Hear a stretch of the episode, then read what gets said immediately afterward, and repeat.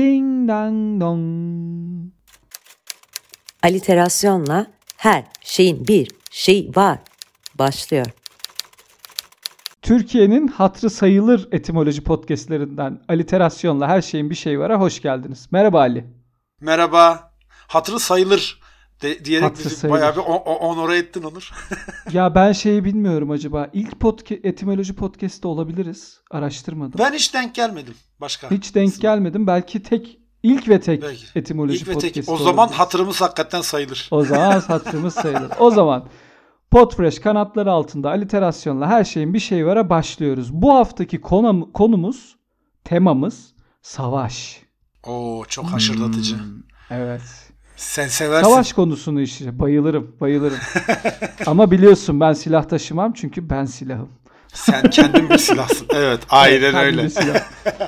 Peki o zaman Ali savaş kelimesiyle başlayabilir miyiz? Savaş kelimesinin kökeni nedir? Tabii ki. Şimdi geçtiğimiz haftalarda şeyden bahsetmiştik e, hatırlarsan.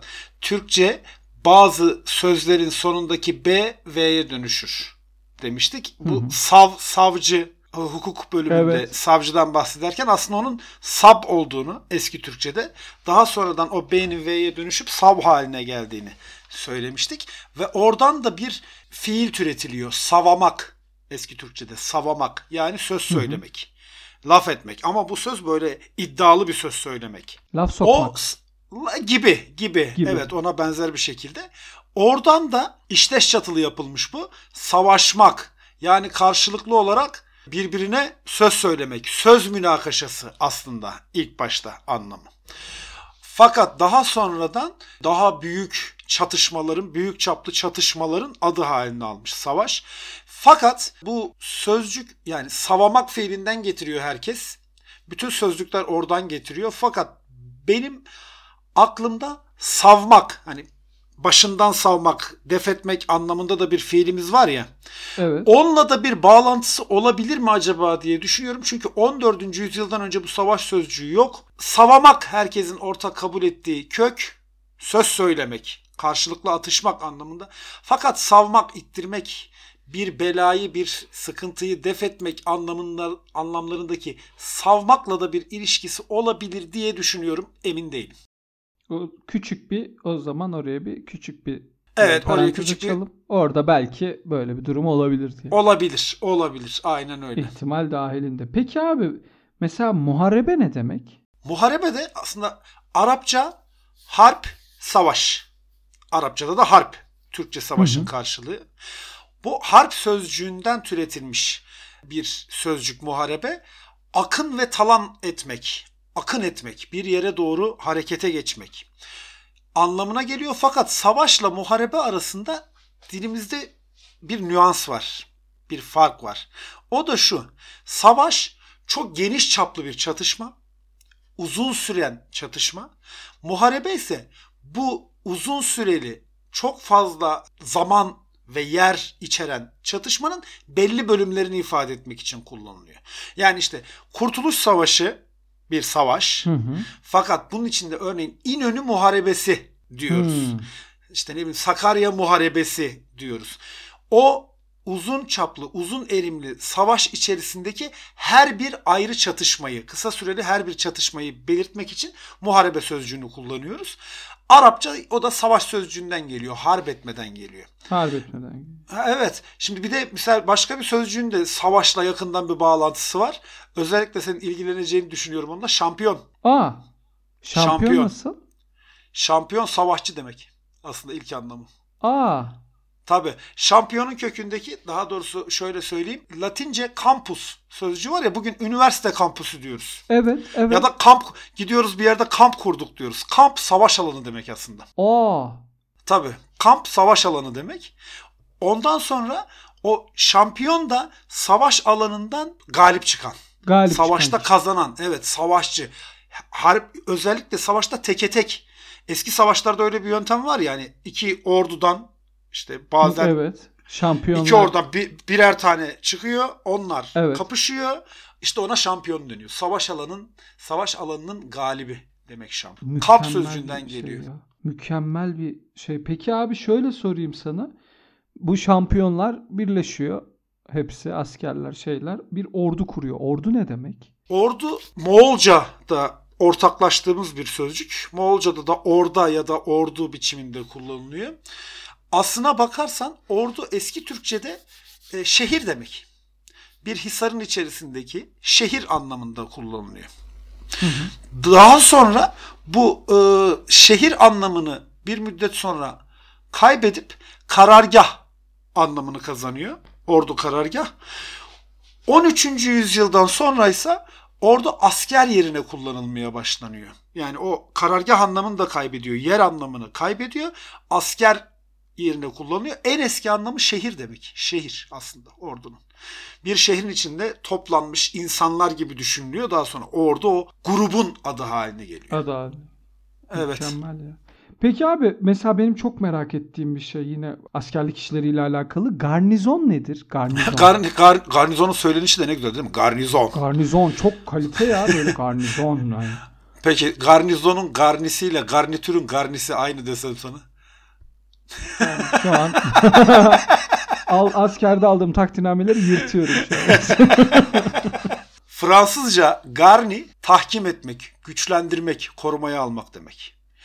Garnitür de şeydir ya, ana yemeği güçlendiren şeylerdir ya garnitür. Aa bak o da onun da öyle Tabii. bir anlamı mı? Aa. Tabii tabii.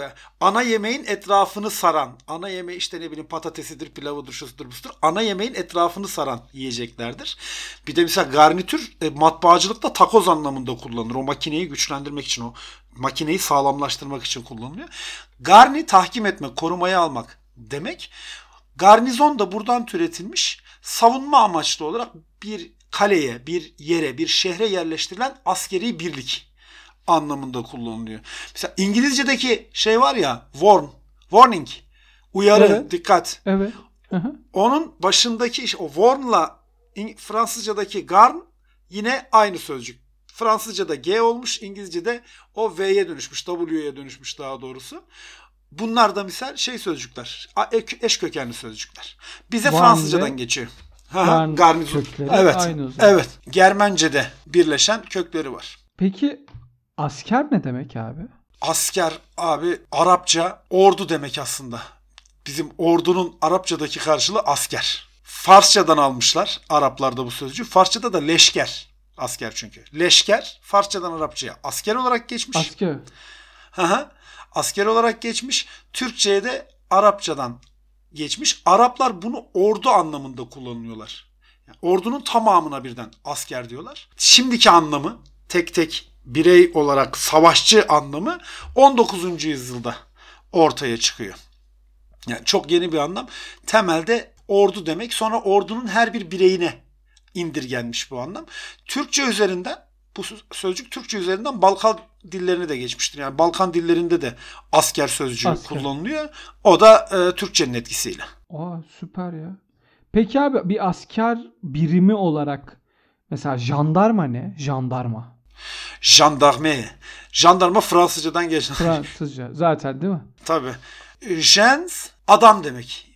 Gens adam. Darme silahlı. Silahlı adam. Jandarma. Aslında Fransızcadaki tam anlamı.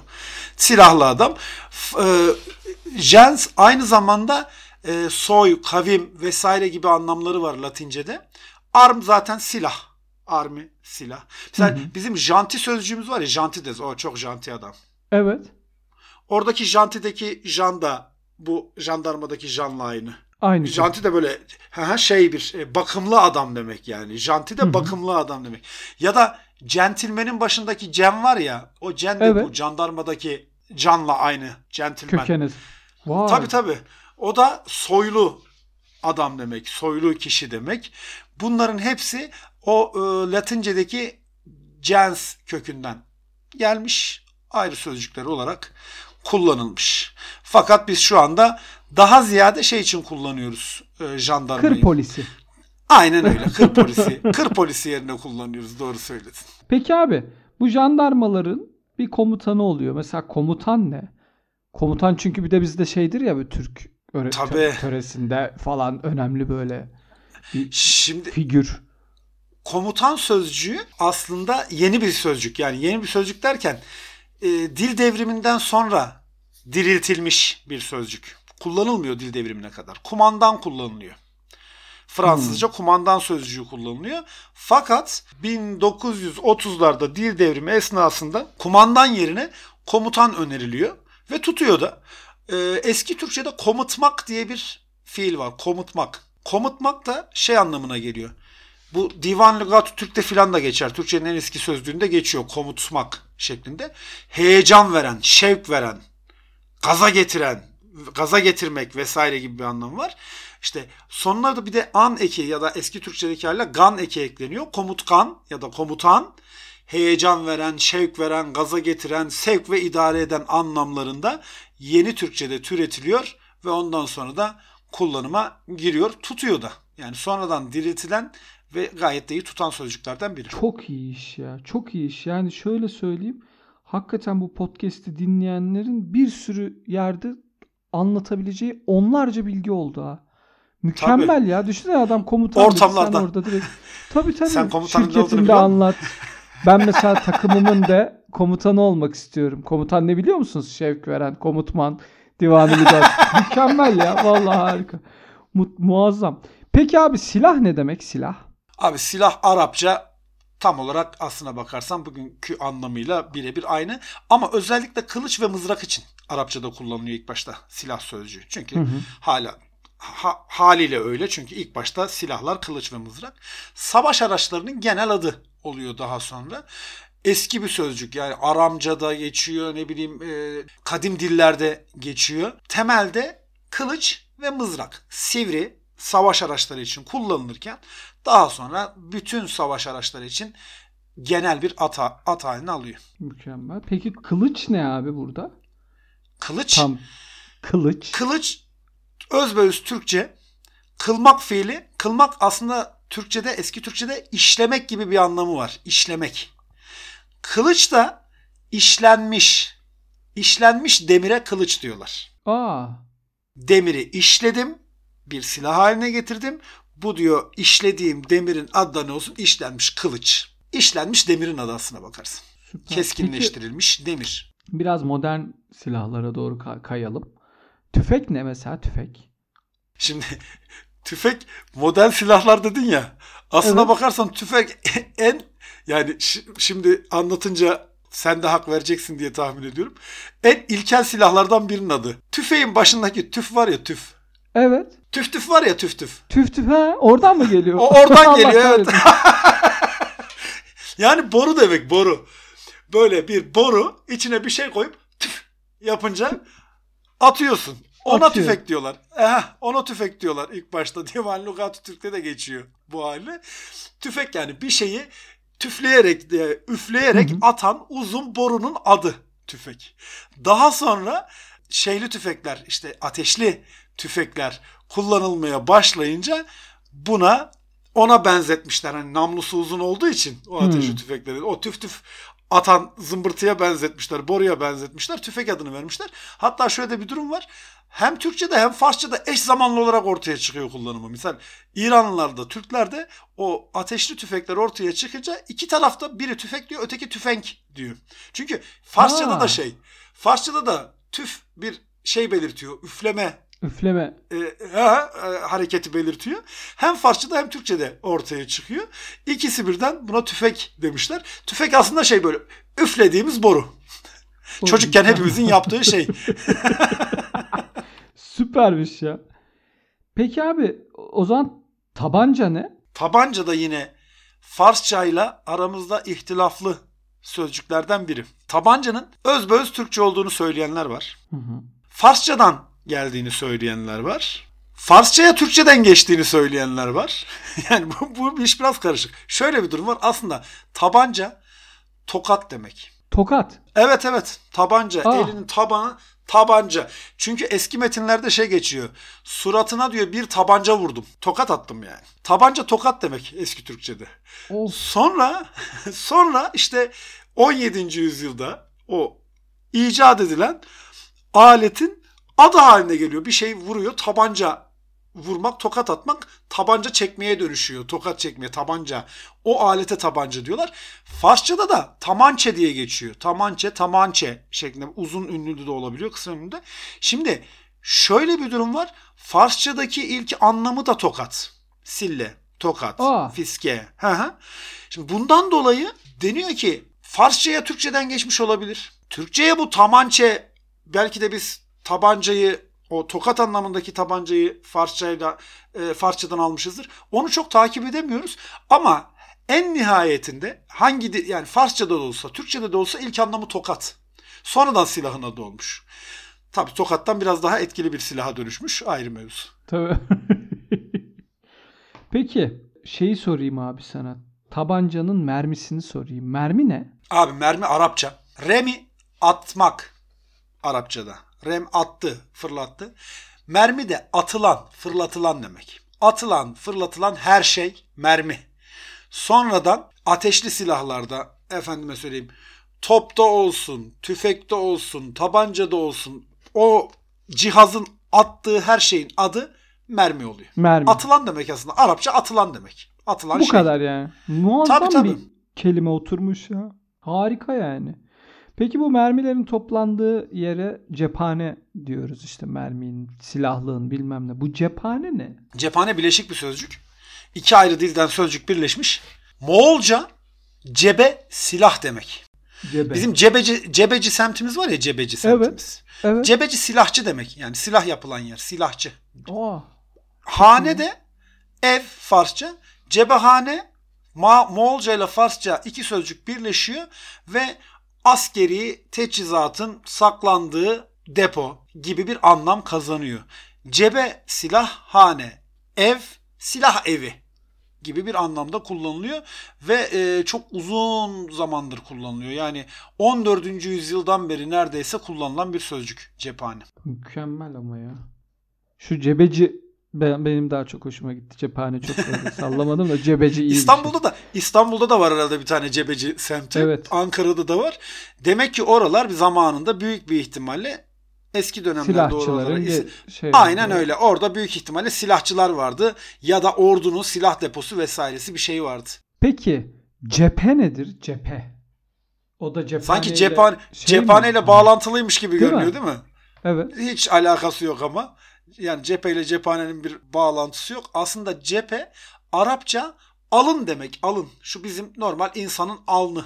Daha sonra yan anlam kazanmış. Binalarda özellikle binanın her bir yönü için kullanılmaya başlamış. İşte doğu cephesi, batı cephesi vesaire gibi.